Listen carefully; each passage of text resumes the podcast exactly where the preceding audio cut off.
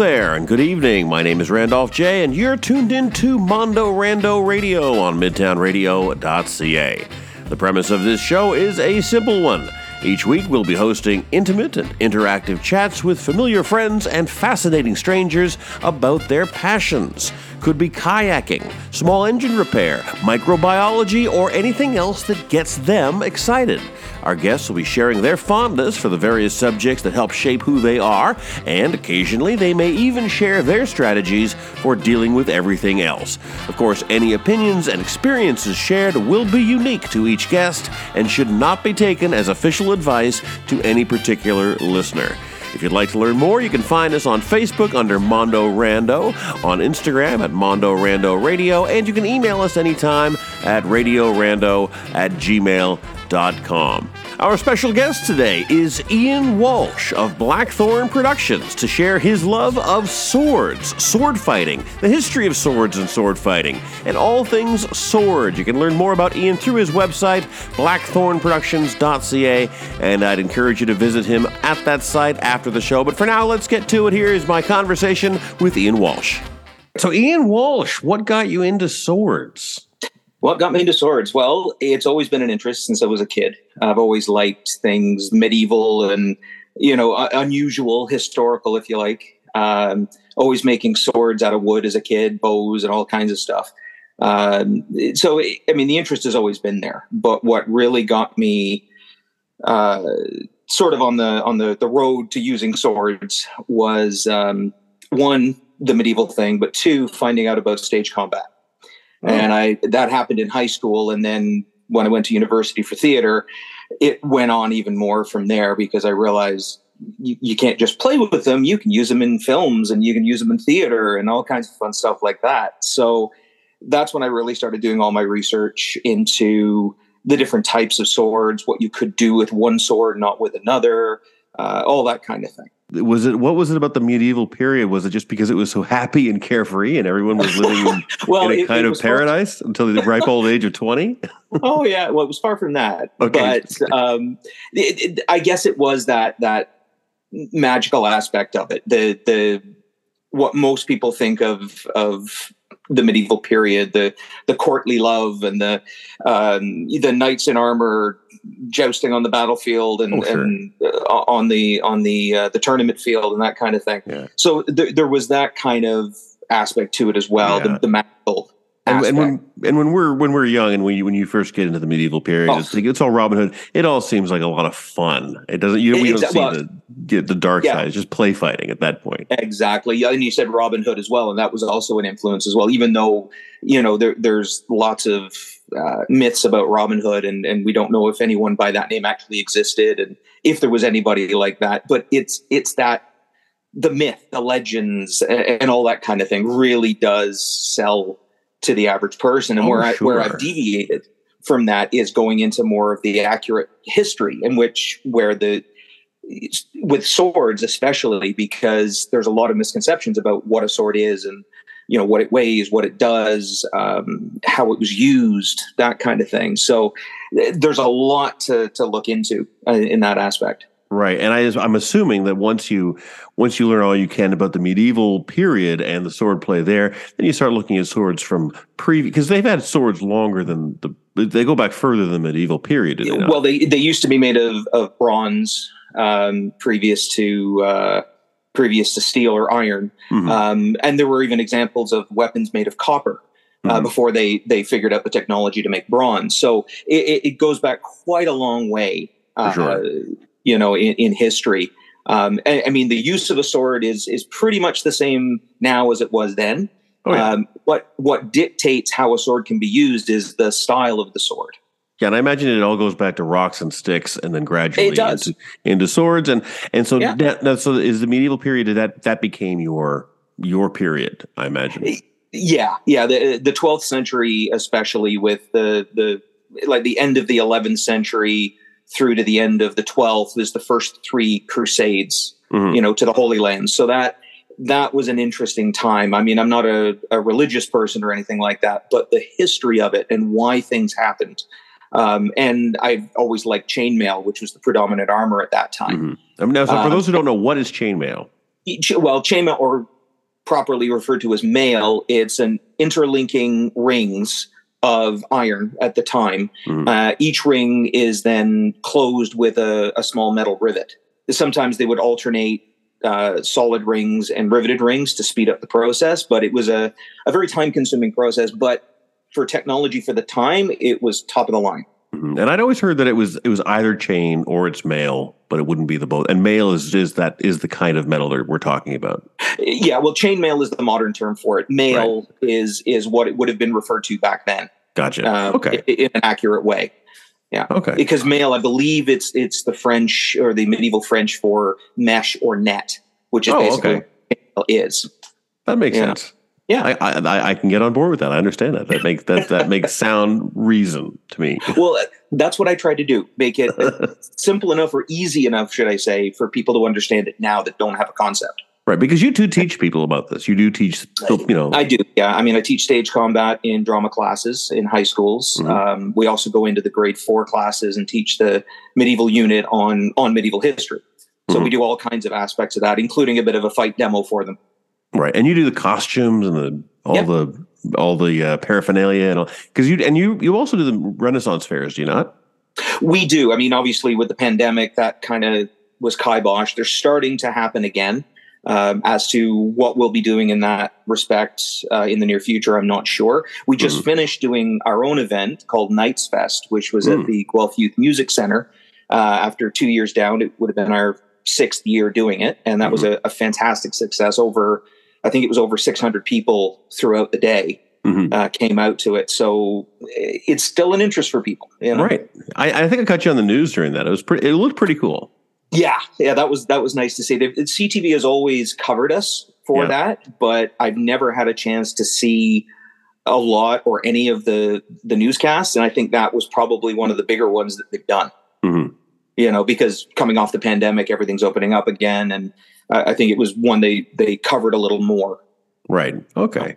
Now, so let me ask you. So the community, the sword mm-hmm. play, mm-hmm. the sword fighting community, the Rena- and medieval was not a, a complimentary phrase. They didn't coin no, that until it, the Renaissance, correct? It was. Yeah, it was coined after that. Renaissance, yeah. I believe, if I'm not mistaken, was used at the time of the Renaissance yes. because it was a it was an awakening. It was a new yes. beginning for a lot of things, art and uh, across the board. The right. funny thing about that is, though, just again, one of those little tidbits I like to throw in um, the 12th century, which is my period, was looked on during the Middle Ages as a little Renaissance or an early Renaissance, mm-hmm. uh, sometimes called the High Middle Ages, because it was the time of all the the the start of universities being built, the cathedrals being built.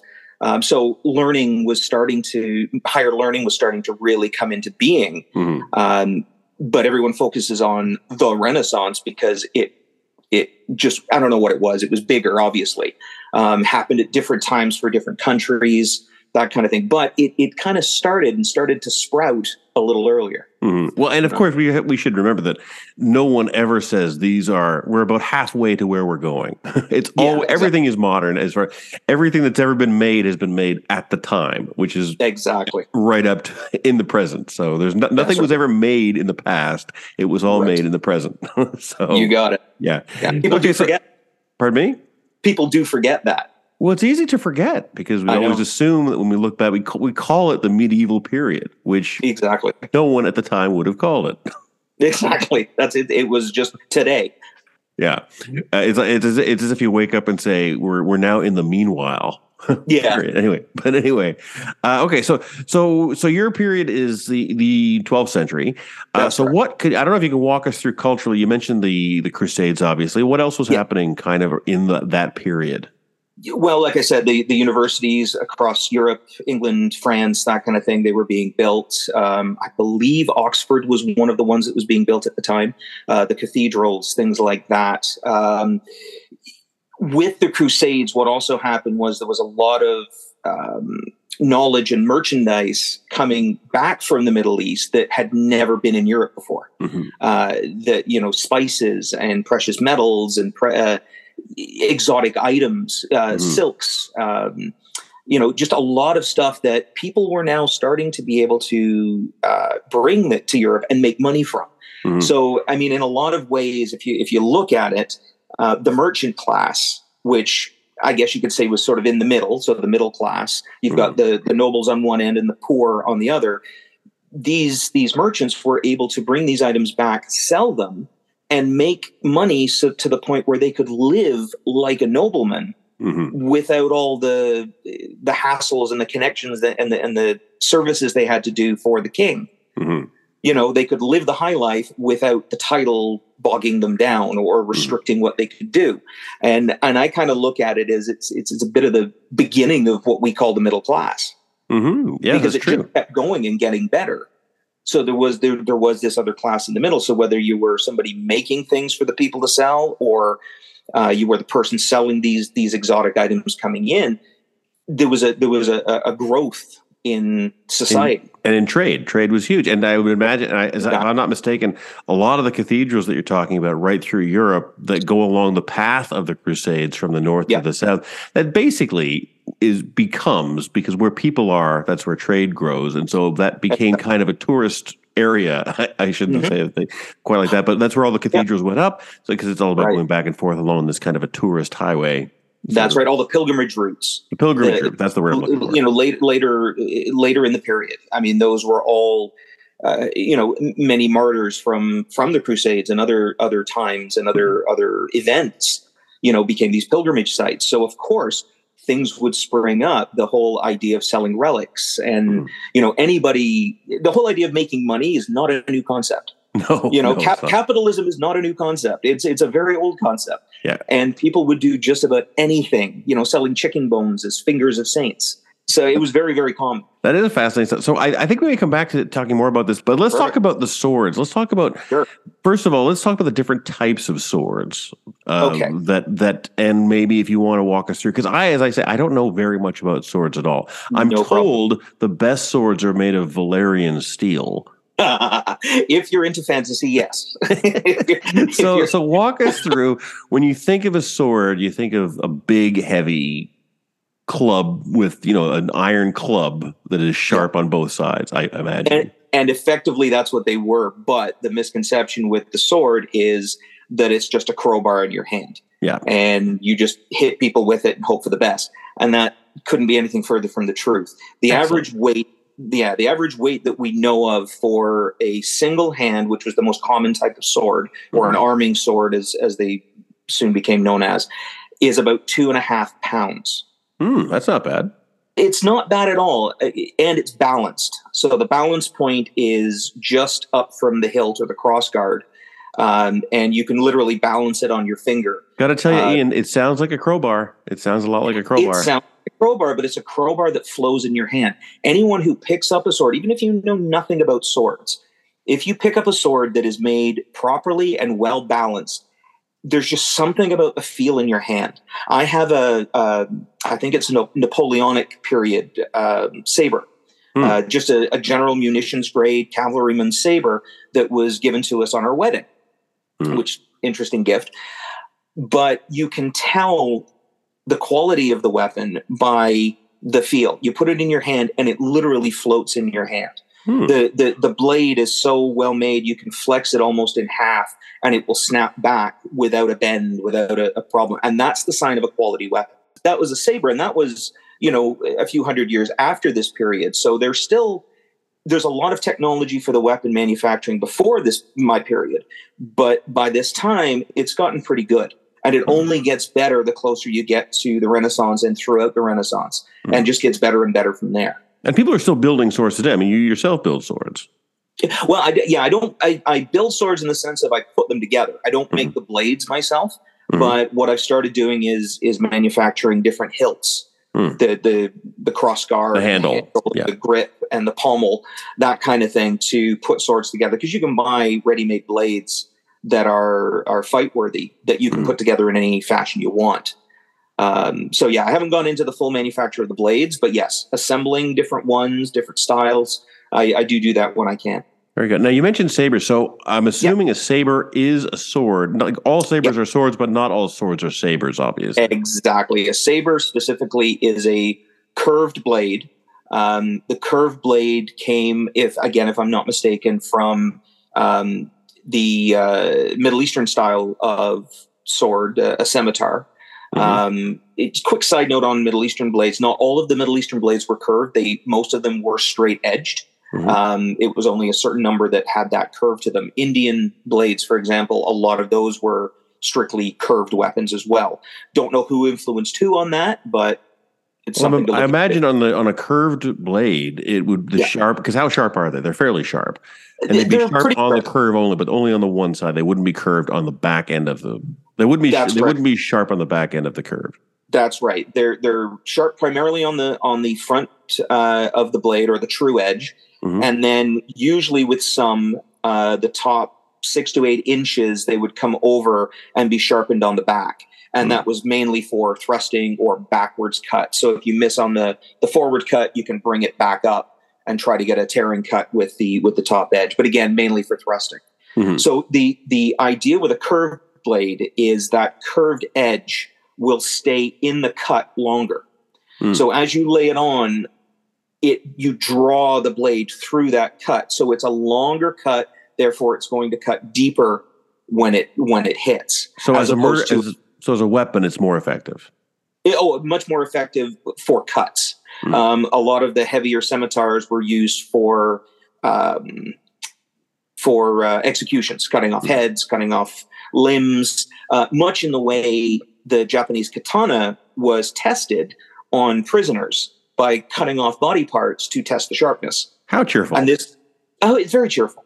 And that was actually uh, logged on the tang or the the piece of the sword that goes through the grip or the handle.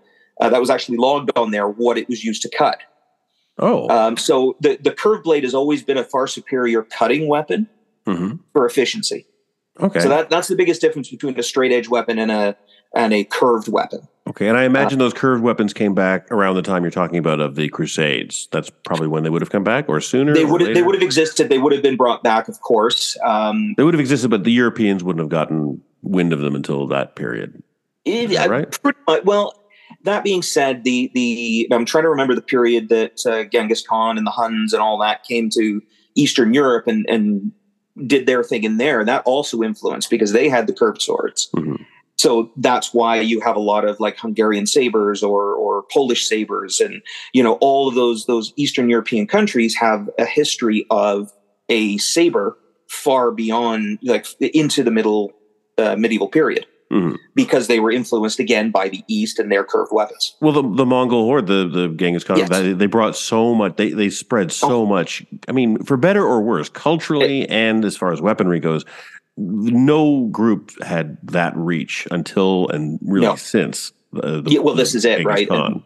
And, you always keep the best of whatever. If you're a conquered nation and then that kind of dies down, you always keep the best of whatever mm-hmm. situation you've got. Whether it's the weapons, whether it's cultural ideals, whether it's the food, whether you always you always keep those things that work best. Mm-hmm. And um, with weapons and armor, it was always a, an arms race. The mm-hmm. the armor was always competing with the sword or other weapons and, and vice versa. Mm-hmm. So as the swords got better, the armor had to get better. As Defensive the weapons got better, and, exactly. Yeah, exactly. And was isn't that when silk shirts got into be? Because well, silk it, shirts because as defensive weapons, um, if you if you were wearing a silk shirt, the blade wouldn't necessarily cut through the silk. Is that how that works? Or well, in the Middle East, the silk shirts were worn by the by the Chinese and the Mongols, and and anywhere that had silk. Um, or access to silk on a regular basis would use silk. And the idea with silk is that it's a very, very, very tight weave. So you could almost say it was like the ballistic nylon of the time mm-hmm. uh, for for making a vest, a modern vest today. If it's um, layered with the proper protection, an arrow, for example, is less likely to penetrate the body, even if it gets through um, the initial layers of the armor and under padding you've got. That silk shirt is your last defense Mm-hmm. Uh, and the the theory behind it was that if it did get through, you'd just be able to pull that shirt taut, and it would help to release the the arrow, even if it did penetrate the body or in a rough, you know, rough sort of way. Mm-hmm. Um, so yes, they were they were ideal for helping trying to prevent penetration because of that tight weave. Uh, as far as their the resistance to cuts, I'm not too sure because if you look at, at modern ballistic nylon, um, they're not good at stopping cuts. Mm-hmm. In fact, here's a neat tidbit: uh, a ballistic vest that is also a stab proof proof vest. Mhm. Take a guess as to what the material is that makes it stab proof. Would it be silk? Chainmail. Chainmail, really? Mail. It's a thin layer of welded mail that's sandwiched between two pieces of cloth and that's put over top of um, a piece of ballistic felt. Basically, it's the same material as the the ballistic weave, but it's layered. So the chainmail is the first defense. The the almost a quarter inch piece of um, uh, ballistic felt is the next layer. So that acts like the gambeson would have Mhm. back in the Middle Ages, and then of course you've got the ballistic nylon to stop the bullet itself. Okay, now when you say ballistic vest, we're talking about the, what we imagine to be a bulletproof vest. Exactly. Exactly. Okay, so the police or the military would wear this. That's right. That's okay. right. Grades for different purposes, that kind of thing. But the but the ones predominantly in in England where they, the police don't have gun, don't wear guns normally, Mhm. um, all of their vests are stab proof because knives are more prevalent on the street than guns are. Well, wouldn't isn't everything more or less resistant as opposed to proof? Or I guess I guess Yes. it depends on how. Yeah, how- but this is why you've got layers. yeah.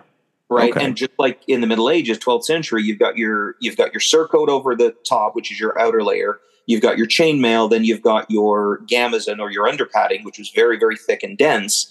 Then you have your clothing underneath. Okay. So, you, you've used the word gambeson. What is gambeson?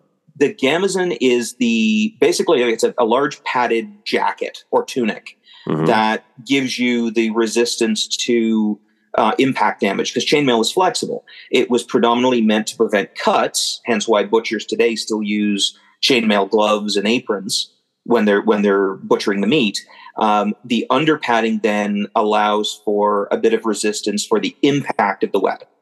Gotcha. So Okay. against against the sword or against a mace or an axe, so it, it gives that bit of a bit of extra resistance. Okay. So let's let's if we can let's go through Yeah. the history or the evolution of the sword within within your period, and if you want to go Sure. beyond that, that's terrific. So when we're starting, we're you say we're starting at the in the 12th century. Um, the sword predominantly used then as a single hand sword. Mhm. Uh, so only one hand can fit on it between the the end, the pommel, and the crossguard. Mhm. Uh, and usually you're using that with a shield because again, the chainmail um, not as great against impact. So you have the shield to block and defend yourself against that as much as you can. The sword didn't change much over that period, but the only real changes were the style in the pommel, which is the the end that doesn't allow your hand to slip off. It's it's a counterweight as well.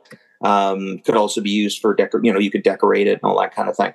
Um, the uh, the earlier ones, there could be what we call a Brazil nut style pommel, so it's similar shape to a Brazil nut. Now Mhm. that's a modern term because they didn't have Brazil nuts back then. well, they didn't have Brazil as far as they knew. Exactly, exactly. Um, the more common one during that period was a wheel pommel, so just a, a basic circle uh, with slightly different variations. Um, it's not until you get out of the 12th century into more of the late 13th into the 14th that the the pommels start to really change um, into different shapes other than the common round. But that even that the round still went right up through uh, the Renaissance, depending on the type of sword. Mhm. And of course, So- this is also where a lot of decoration took place as well. But was that later? Oh? A, a nobleman's sword, depending on what it was used for, if it was for ceremony, highly decorated, gilt, jewels. Uh, the swords that were used on the battlefield, less so, Mhm. um, but they still could be carved or or etched with their heraldry or uh, mottos, or or in the case of the Viking period, magical words, names, that kind of thing. So it's very personalized. It's a very personalized piece of exactly. equipment. It very much so is. It Okay. definitely is. And then by the time of the end of the 12th century, things are starting to change. The armor, uh, you're literally covered head to toe in chainmail. So it's very difficult to get through that unless you can get under the skirt of the armor or under the faceplate of the helmet. Um, by the time the end of the 12th century happened, going into the 13th, they started to add plates to the shoulders, to the knees, to the elbows. So they're starting to realize that that more solid metal protection over the mail Mhm. um, is more valid. So the the types of the, the weapons started to adapt to that. Uh, the styles of fighting started to adapt to that. okay. Um, also, the technology for producing the steel in the furnaces started to change. They were able to get what are called better blo- uh, blooms of steel, you know, it's iron or steel that were higher quality so that they could do more with it. One of the biggest changes um, that I know of with swords is with what's called the fuller, which is the groove that goes up the center of the blade. And what the predominant or the, the, the main reason for that was to lighten the weapon but keep the strength. So this goes back to with them being a very wieldy or easy to handle uh, tool or weapon. Mm-hmm. So you would you would carve out this groove in the middle. Mm-hmm. Again, would lighten it, act like kind of like an I beam. So your strength is on the edges, and the curve in the middle would would sort of sustain it and keep the keep the the lightness to it. As time went on, those grooves would reduce. Um, sometimes they would have multiple small ones, but as the steel got better, they were able to do different cross sections of the blade. So, for example, by the time of the 14th and 15th century, they're doing what we call diamond cross sections. So, the rigidity of the blade is more severe than it would have been back in the 12th century, which allows for a more tapered point. Therefore, more thrusting was done than would have been done, say, in the 12th century. We would have used the sword for thrusting, but it was a much wider tip.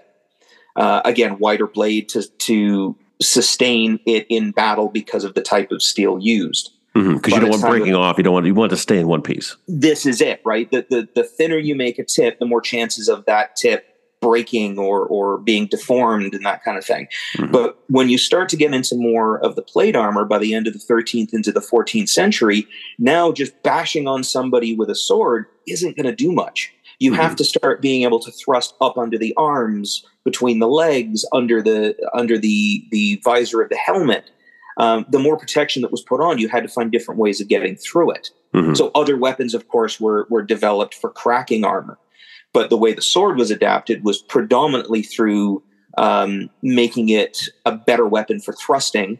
Uh, you would also use the quillions or the crossguard uh, by um, turning the weapon around quite frankly, grabbing the blade in what's called half swording to give you more thrusting power, but also to turn it around and use those quillions like spikes or an axe and try to drive them into the weak points or through the eye slots of the helmet. So they're grabbing the end, the tip of the sword. They're, they're, they're grabbing the blade of the sword so that the tip is still is still there, and then they can use two hands to push okay. into the body of their of their opponent, which gives them more power, more accuracy, more control of it. Then uh, they, as I said, they could turn it around and literally use the the other end with mm-hmm. the the grip and the quillions as an axe to get through tinier points. Sometimes knights were known to actually sharpen up the ends of the crossguard so they would have more penetrating power, which is okay. unbelievably nasty. Uh, I would imagine you know? it's all very. It's all. This is all very nasty business, Ian. But I, I totally understand. Well, I was going to ask the. So yeah, the, when they grab, I'm assuming then either the tip of the blade isn't isn't as sharp, or the the glove they're using to hold it is just that much able to protect you from. Well, they they, they would be wearing either a mail gauntlet, either a mitten or a finger gauntlet, or a, a by later period a steel uh, plated gauntlet that was articulated and allows for movement. They would always have a leather, a heavy leather glove on the inside of it, so and there were you'd be able to grab it with with less chance of damaging your hand. But there are also ways to grab a blade uh, safely where your your hand isn't actually touching the edge. And this is usually when you're trying to control your opponent's weapon rather than yours. Mm. but they could yes they could grab the the edges of the sword and do what they had to do. Now a lot of people think that swords were razor sharp. And to some extent they could be. But the problem with a razor sharp edge if you've played with knives or anything like that is they can be dulled very easily. They'll they'll roll over, they'll chip, you know, the thinner your edge is. So yes, swords were sharp, but they had to sort of, excuse the pun, temper that mm. uh, between good cutting power and and saving the edge to last longer in a fight. Mm-hmm. Well, you, you always gain or you always gain or lose something when you add or subtract. That's just it. That's yeah. just it. So right. so 12th century, you've got single hand sword, double edged Okay, um, it's more you're more able to thrust with it by the time the of the 12th century because the the sides on a 12th century sword are not no longer parallel. So going up um, the same distance apart and then suddenly tapering to a point. Now there is a, I believe it's called a distal taper, where it just slowly and gradually starts to taper up to the point. But again, that didn't get very drastic, as I said before, until much, much later when the plate armor was there and you had a very, very needle sharp tip to thrust in between the the chinks in the armor mm-hmm. you know, under the armpits or or you know even through the mail. It was it was thin enough to do that. Mm. You know, so the, again, the biggest changes were the the reduction or the taking out of the fuller, um, the increase in the quality of the steel they were using over that time from medieval to Renaissance, uh, which allowed for different shapes of straight blades. Um, both edges were sharp throughout the Middle Ages, so you could cut with the true edge or the what we call the false edge or the back edge. Mm-hmm. Um, you know, it, but here's where I say a sword is a sword. Just depends on the style that dictates what it's designed to do. Mm-hmm. Some well, swords, that makes, like any like any tool. It, well, this is it. Now, one of the one of the other changes during this time is that the we get into what we call hand and a half or long swords. These swords now you could put you could use it in one hand or you could put a second hand on it. There was enough room on the grip to be able to do that. And then you had more control over over the weapon and being able to take control of your opponent. The downside is you no longer have a shield. Right, so, of course, because you only have two hands. You've only got two hands, so you can't really wear uh, a shield on your arm and defend easily when you've got both hands on your sword. So again, that that give and take you were talking about, you mm-hmm. you give away something to gain something else. Um, what this allowed was better control with the weapon, more um, uh, in close fighting.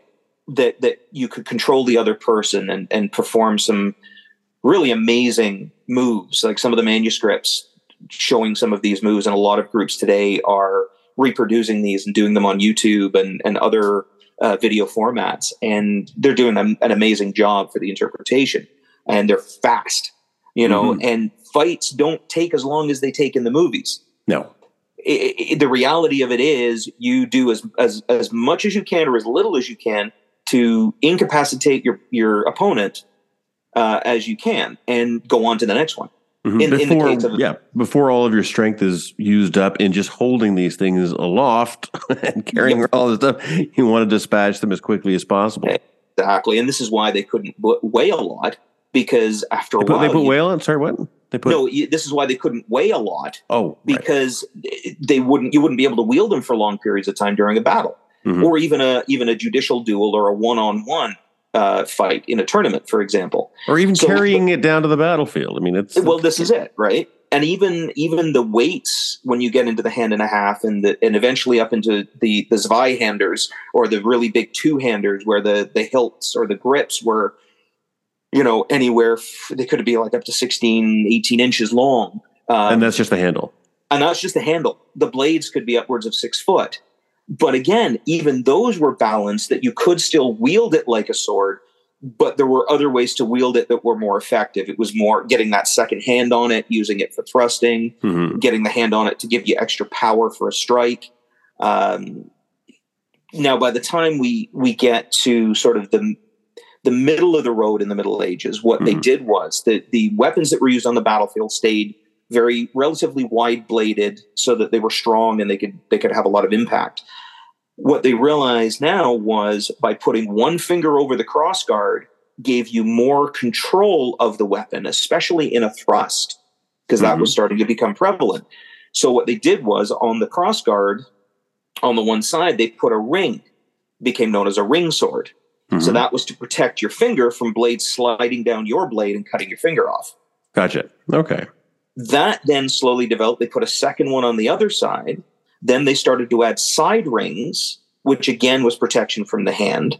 And this was all leading up to what most people know as a rapier that has all of the rings and the sweeps and the fanciness in the guard. But and this we're talking a rapier. We're thinking we're talking about Three Musketeers period. Is that sort of a uh, rapier? Uh, earlier than that, but yes. Okay, but that's the kind we think of. Yeah, you do, and mostly okay. with, with musketeers, you're thinking of a cup hilt mm-hmm. which is much later again. So you've got a solid cup to protect your hand rather than rings on both sides and, and sweeps of wire and things like that. So in the 15th century, that's when this started to develop, and, and these were the advancements with the guard of the, of the weapon. So this is where they realized we need to make these changes to protect the hand, to protect, you know, the the, the arm or whatever it was they were looking to specifically protect, mm-hmm. and it just kept advancing. Then the rapier became a civilian weapon.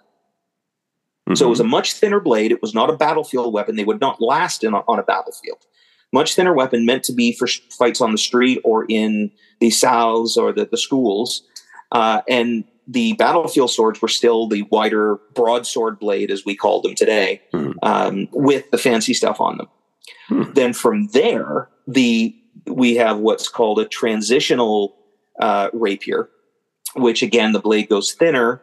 Uh, the hilts are more simplified with cups or demi cups, and they're slowly starting to become predominantly a thrusting weapon. So no longer are are the cuts as important as the stabbing.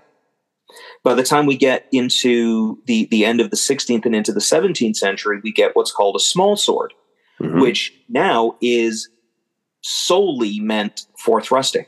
Very, very small profile, tiny hilt, little bit of a guard to protect the hand, and very tight, very precise movements. And these um, would be how long? These are so you're saying these are very short, I imagine. Yeah, relatively short. I mean, uh, three foot or less. Oh, okay. So it's still quite um, big. It's still quite long, but the, the blade would be very, very uh, slim. Mm-hmm. Um, they wouldn't be more than, I mean, the maximum at the base or the the ricasso at the hilt would be maybe an inch and a half, two inches at the absolute most, depending on the style. But they would taper to a point. Um, they would usually only be sharpened on the top few inches either side of the blade, so you could get tip cuts. Mm-hmm. And one of the interesting one interesting historical tidbit is for duels, which were prevalent in the 17th century and into the 18th century, they would um, put ointment on the tip of the blade so that you wouldn't get an infection. No, because you want you don't want to hurt anyone with the well, sword. You, when you're you, sword fighting, you they, they, certainly don't want you getting sick after they well, cut your hand off. yeah, uh, well, and actually, funny you say that. The cutting off of hands was very prevalent in a lot of the manuscripts from uh, later in the period. Uh, yeah. They actually show these illuminated drawings with guys doing a move that actually cuts the hand off their opponent. Um, so it did happen. Okay. We should mention, by the way, because I just have been going on the mental assumption. I think it's because of Robin Hood and such things, mm-hmm. and Ivanhoe that we're th- we're talking about you the UK. I always just default in my mind to the UK and maybe yes. France, but we are talking about the the bulk of Western Europe. Yeah, um, England, Germany, Spain, France, Italy all had uh, fencing masters, if you if you will, mm-hmm. but they all had treatises or, or, these masters that would teach in different schools, and they were always competing. One was better than the other. I mean, England was always looked down on, um, and uh, you know, certain people gravitated more to one than the other. So the Italian over the German, or mm. uh, the Spanish over the Italian, or everyone over the English. You know. yeah, and well, and the vernacular, the vernacular, if I'm not mistaken, uh, the lexicon is is French based, is it not? When we think of fencing. The terms we of, use are French. Are we? Yeah, a lot of the terms for armor and for weapons and for a lot of that have basically stuck from the French. The, mm. All the cultures had the terms, certain terms still come through on from certain cultures, like the German, the Zweihander, which is the the huge two hander. Mm, or um, halberd. Halberd is uh, halberd. Um, hey, not, I can't remember the etymology of halberd, but the the majority of them that we use today are, of course, um, based on the French. Mm-hmm. You know, the the for armor, the gorget or the the sallet or the for helmet. Um, mm. You know, it, vambrace or cuisse, all kinds of terms, but they're all from the French. Well, that doesn't surprise me because we also take all of our dancing terms today from the French. And a and, lot of fencing is dancing. So I thought maybe you'd want to talk a little bit about that. That's actually funny because I can usually, t- whenever I teach a class, I can usually tell the dancers just by the way they're standing. But I've had discussions with dance instructors and we're talking about terms, and we can sit there and talk terms all day because a lot of them cross. So mm-hmm. a lot of the terms for the for the steps or the footwork are this are pretty much the same. They're they're Mhm. in French and they they equate whether it's for fighting or for dancing. Uh, so Well, if you've, if you've ever if you've ever danced with me, uh, you'd you'd rather fight me. oh, I have fond memories. At any rate, neither here nor there. So uh, I I do want to thank you for being with us today, Ian. Yeah. Ian Walsh is with us, and we're talking about swords because Ian is uh, is the smartest guy I know when it comes to the how swords are put together and how they're how they are how they have been used historically, how they may be used in various contexts. And if you want to learn more about swords, because we're just this is a very broad overview of swords. It's just a very casual conversation. But if you want to learn more and get serious about it, I want to I want people to be able to get in touch with you, Ian. So what's the best way to do that? Uh, you can email me at Lord Blackthorn at iCloud.com. Such a modest handle, you. I know, but it, it works. It gets people's attention. Uh, you can also check out our website at blackthornproductions.ca. Uh, we're also on Facebook at Blackthorn Productions Inc. Excellent. So okay. any of those areas you can get in touch with me through. Beautiful. And uh, of course, if any of this info goes by too fast, or or you're just lazy like I am, you can just touch base with me, and I'll I'll pass you on to Ian, and I'm sure he'd be happy to answer any questions and Not a at problem least at all. at least point you in the right direction. That's a dance term, also a sword term. it is. Yeah, that's right. At any rate, uh, now speaking of the community, I thought it would Yeah. be it'd be great if we because we want to encourage people to learn more about swords and swordplay, and I think it goes without saying, but we should mention it. We don't want anyone getting hurt. We don't want anybody. Oh, of course not. just going on. But I, I think we should mention it. But I don't think you know our listeners are pretty savvy. They understand that safety always has to come first. We were talking Safety with is a, number one. we were talking with an alpine skier a few weeks ago. Great guy, but we're talking about some very dangerous things that he's doing, and we it is nice nice to just remind people to you know use your own common sense and always consult with a professional before you attempt anything. Well, exactly. even, them- even appears dangerous. Exactly. Let, me speak on that for, for just a little bit because there is um, there are two sides to what I do. Okay, there's the medieval reenactment side, and then there's the stage combat side. Mhm. The stage combat side is is strictly related to the entertainment industry, whether it's theater, film, uh, te- uh, television, that kind of thing. And in that, I mean, you can't get safer because you you're dealing with actors a lot of the time, and you have to keep them safe on set uh, and not have anyone stabbed or hurt because they have to go on to the next episode or the next show or the Mhm. next film. So with stage combat, it's about presenting the reality while keeping it safe Mhm. right? So making it look as real as possible, uh, while while making sure that everyone is safe and they can do it over and over and over again without any risk. Mhm. On the other side of it, we have the reenactors, and that that comes at many different levels as well. You have uh, something called uh, Buhurt, uh, and there's a few other names for it right now. There's a few groups that have that have sprung up, but this is the knockdown, drag out, uh, World Wrestling Federation type of fighting where they are literally trying to hammer each other into the ground like tent pegs. Well, it has hurt in the title. It's got hurt You- right in exactly. the name. Exactly. Um, so they're wearing full armor. They're they're carrying full steel weapons, and uh, it, it's brutal. Like people do get hurt severely. Um, that that's the sort of the top end of the of the brutality of it. But then you have all kinds of in betweens. Uh, For example, you have the SCA, which is the Society for Creative Anachronism, which is a worldwide hobby group for medieval reenactment. They have uh, rapier combat with steel weapons, again, armor standards and, and full safety. They also have heavy fighting, and what they use is rattan. So the same stuff they make rattan furniture out of, Hmm. basically grass. Uh, and that's what they use for their swords, which emulates what they would have used in the 14th and 15th century tournaments. They would have used wooden weapons so that there was less chance of killing your opponent. Yes, because even back then they didn't want the you know the the life was we we think of life being cheap back then, but when you're having a tournament, you still don't want one another to be removed more from about- society. Right. It was more about gaining riches and fame than it was about killing the other guy. Same on the Right. battlefield. If you could capture a noble on the battlefield, he was worth more than just killing him. Well, that's a So- noble though. That's a Exactly. noble. Well, in, in that regard, life is cheap, you know, in the battlefield. If you were a peasant, yes, you were you were cannon fodder or arrow fodder. Mhm. But if you had any kind of title and you were worth anything, it was worth keeping him alive for that for that payout. So the SCA is as a much safer safer type of fighting in that they're wearing full armor for the heavy fighting. Mm. Um, and I believe when I first started, I was told that the safety level uh, was equated the same as tennis. Oh, interesting. So that's now it's changed over the years, uh, and I haven't been in the group for a very long time, but um, there are very high standards. There are marshals, so there's a lot of control over what gets done and how it's done. Okay, so this is where if someone wanted to get involved, that is where you would begin. Because when you talk about getting to the heavy Yeah. duty, the I mean, even the WWF or the WWE as it's now known, they take great precaution for safety. They really Oh, nobody totally. wants anyone to really get hurt. Uh, And people if do. you're and people do You know? get hurt, but you know just Yeah. by the nature of the, the of the of the activity, you're bound to be Exactly. injured. So the um, this group you're talking about uh, is where you would start if you're looking for it's a it's definitely a good activity. starting level. Yeah, it's definitely a good Okay. starting level, and it gives you a broader uh, a broader exposure to the Middle Ages and the Renaissance. Gotcha. So it's a good way to find what your your area of focus would want to be.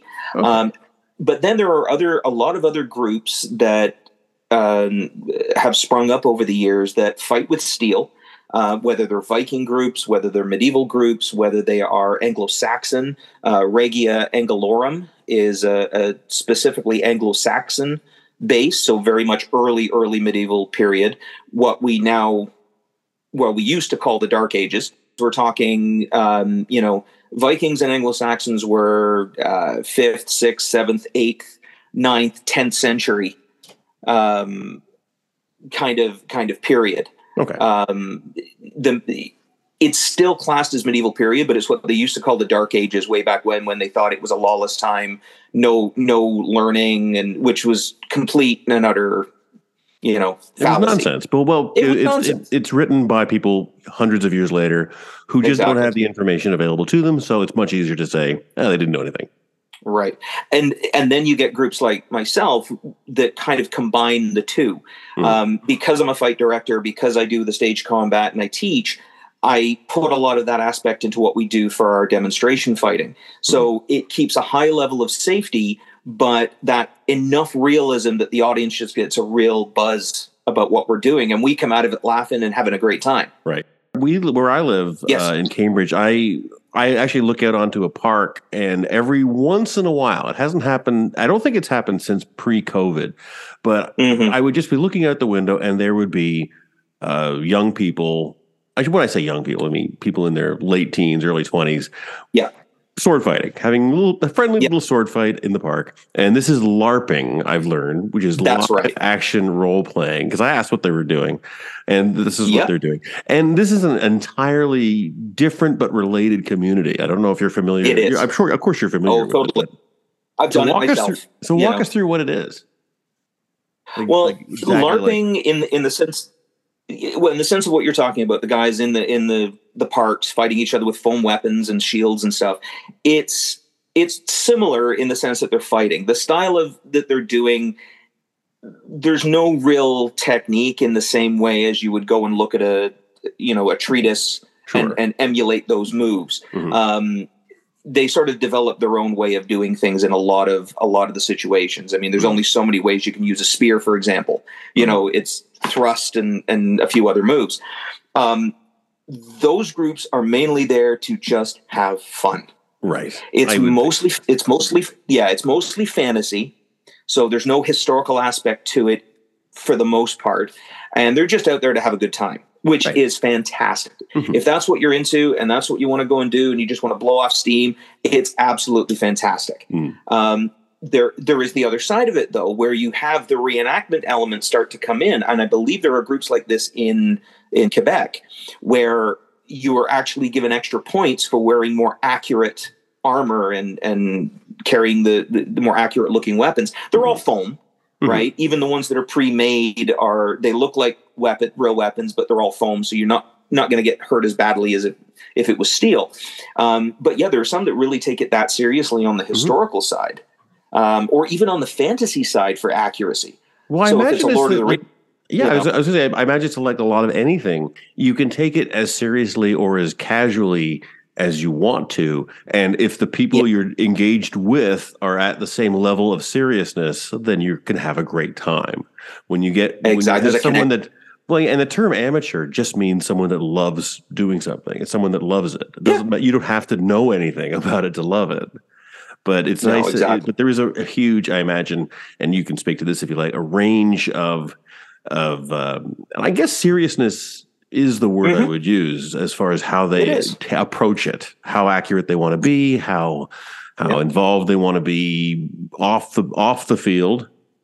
Right. Well, that that's the beautiful thing about well larping for one because they're really I, I mean the groups depending on on the level they're at are going to have they have certain standards that they have to meet or, or, that they've set down so as long as you're within those you're fine um, but something like the SCA, for example, the great thing about that is they they cover basically from about 500, so the fall of the Roman Empire, all the way up to 1500, 1550, so into the Renaissance. Mm-hmm. So there's a thousand years worth of you know plus worth of time to get in there. So you can pick anything within that period and do it to whatever level of accuracy or not accuracy you want to do. Mm-hmm right? Um, uh, there's been a big swing in the last uh, few years to Viking.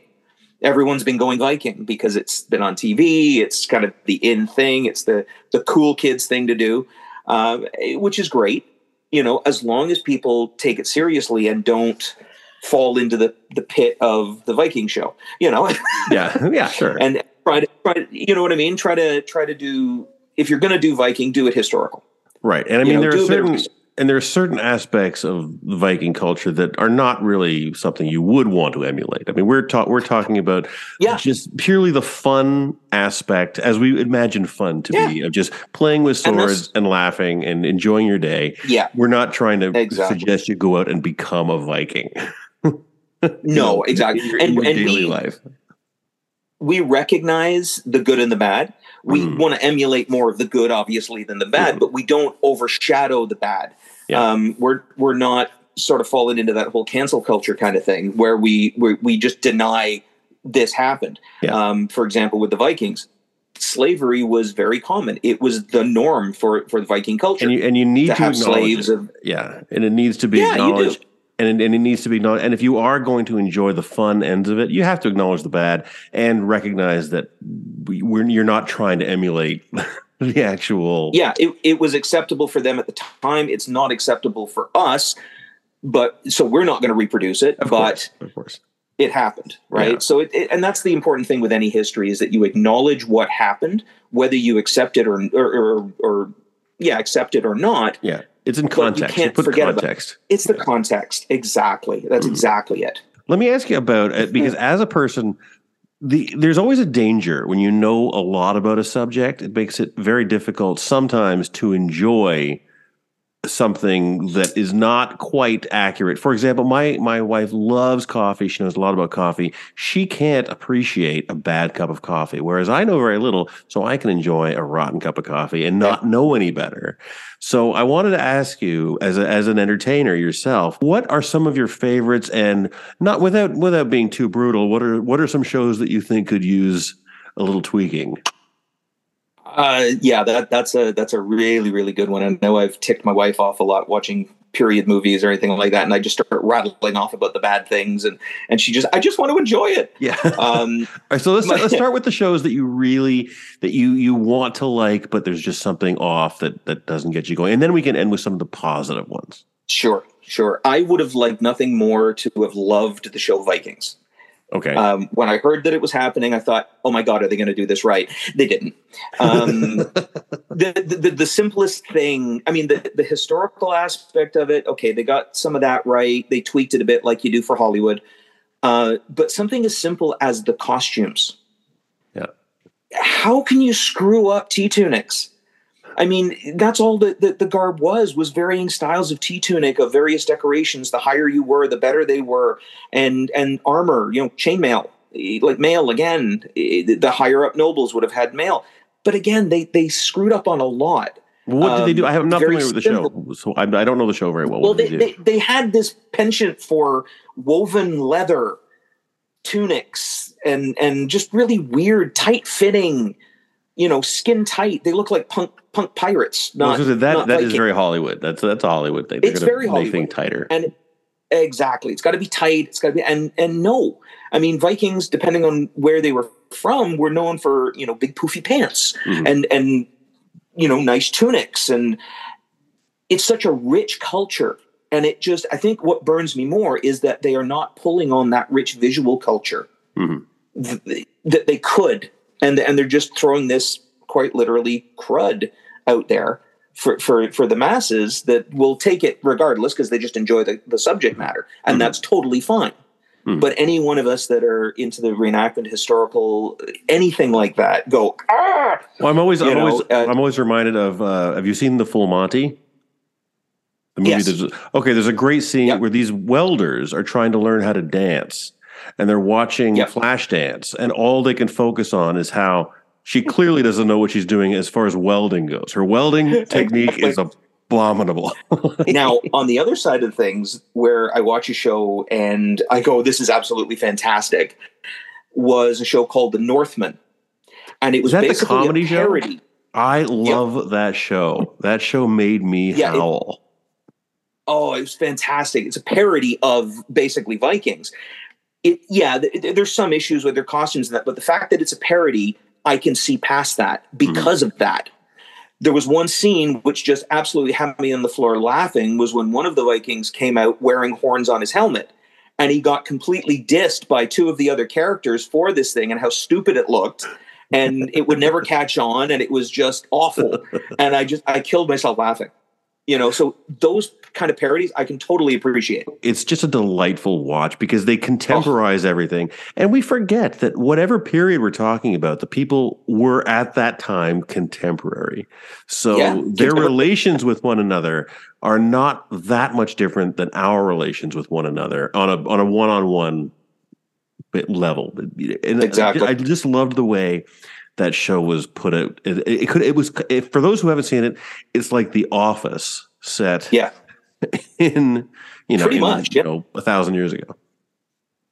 So okay, so Ian, thank I want to thank you for taking your time. We're our, our Zoom thing's about to cut out. No problem. Uh, before I let you go, first of all, thank you so much for taking the time on your Sunday Pleasure. chat with us. Uh, this is going to go out tomorrow, as you know.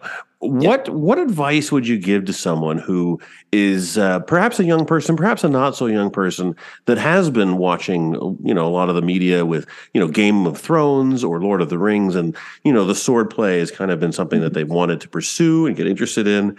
Uh, where, what would you suggest should their their first step be if they want to learn more about um, sword play, sword fighting, building of swords, just getting involved in that community, where would you suggest they start? I mean, I, I'm always open to talking to people and advising them if anyone wants to get in touch with me. The SCA is good because there are groups in every major town. There's one here, for example, in Guelph. Uh, KW has one. Toronto has like three or four. So they're all over Ontario, for example. So if you're if you're interested in that and finding more information, you can check them out online, uh, and and just go to a local meeting. Mm. Uh, there'll be schedules online for all those in the particular city you're in, and you know, dip your toe in, test it out, and sure. you'll you might find that you've found a home. Yeah, You know. I, I think it's a great, and it is. It's all about community building. It Whatever is, your community totally. is, there's a community of people who love what you love. It's great to at least know who they are and get advice, get feedback. And this is why I like talking to you about it because I know you're a welcoming person. I know that if anyone does come to you with questions, you'll you'll treat them with respect and you'll help point By them in the means, right direction uh, because you're because you're a good egg. Well, thank you. I And appreciate. if I were to ride into battle, I'll be at the back. You'll be at the front. Tell me how it I'll be in front of you for sure. Tell me how it goes. Best of luck to you. Uh, Ian Walsh has been with us, and uh, I want to thank you again, Ian. Anything you want to leave before we before we cut you loose here? Uh, just thank you again. It's been a, a great hour with you. And uh, yeah, if anyone's interested in anything we do, whether it's stage combat, the reenactment, or just having fun, check out the website, give us an email, and I'll help you direct you wherever you need to be. Ian, I wish you well, and if you can fight like a Viking, I can drink like a Viking. We're going to get along just fine. Perfect, mate. Take care. And that will just about do it for this week's installment of Mondo Rando Radio on MidtownRadio.ca. My name's been Randolph J. Thank you for joining us, and my special thanks also to Ian Walsh, whose experience and opinions are unique and entirely his own.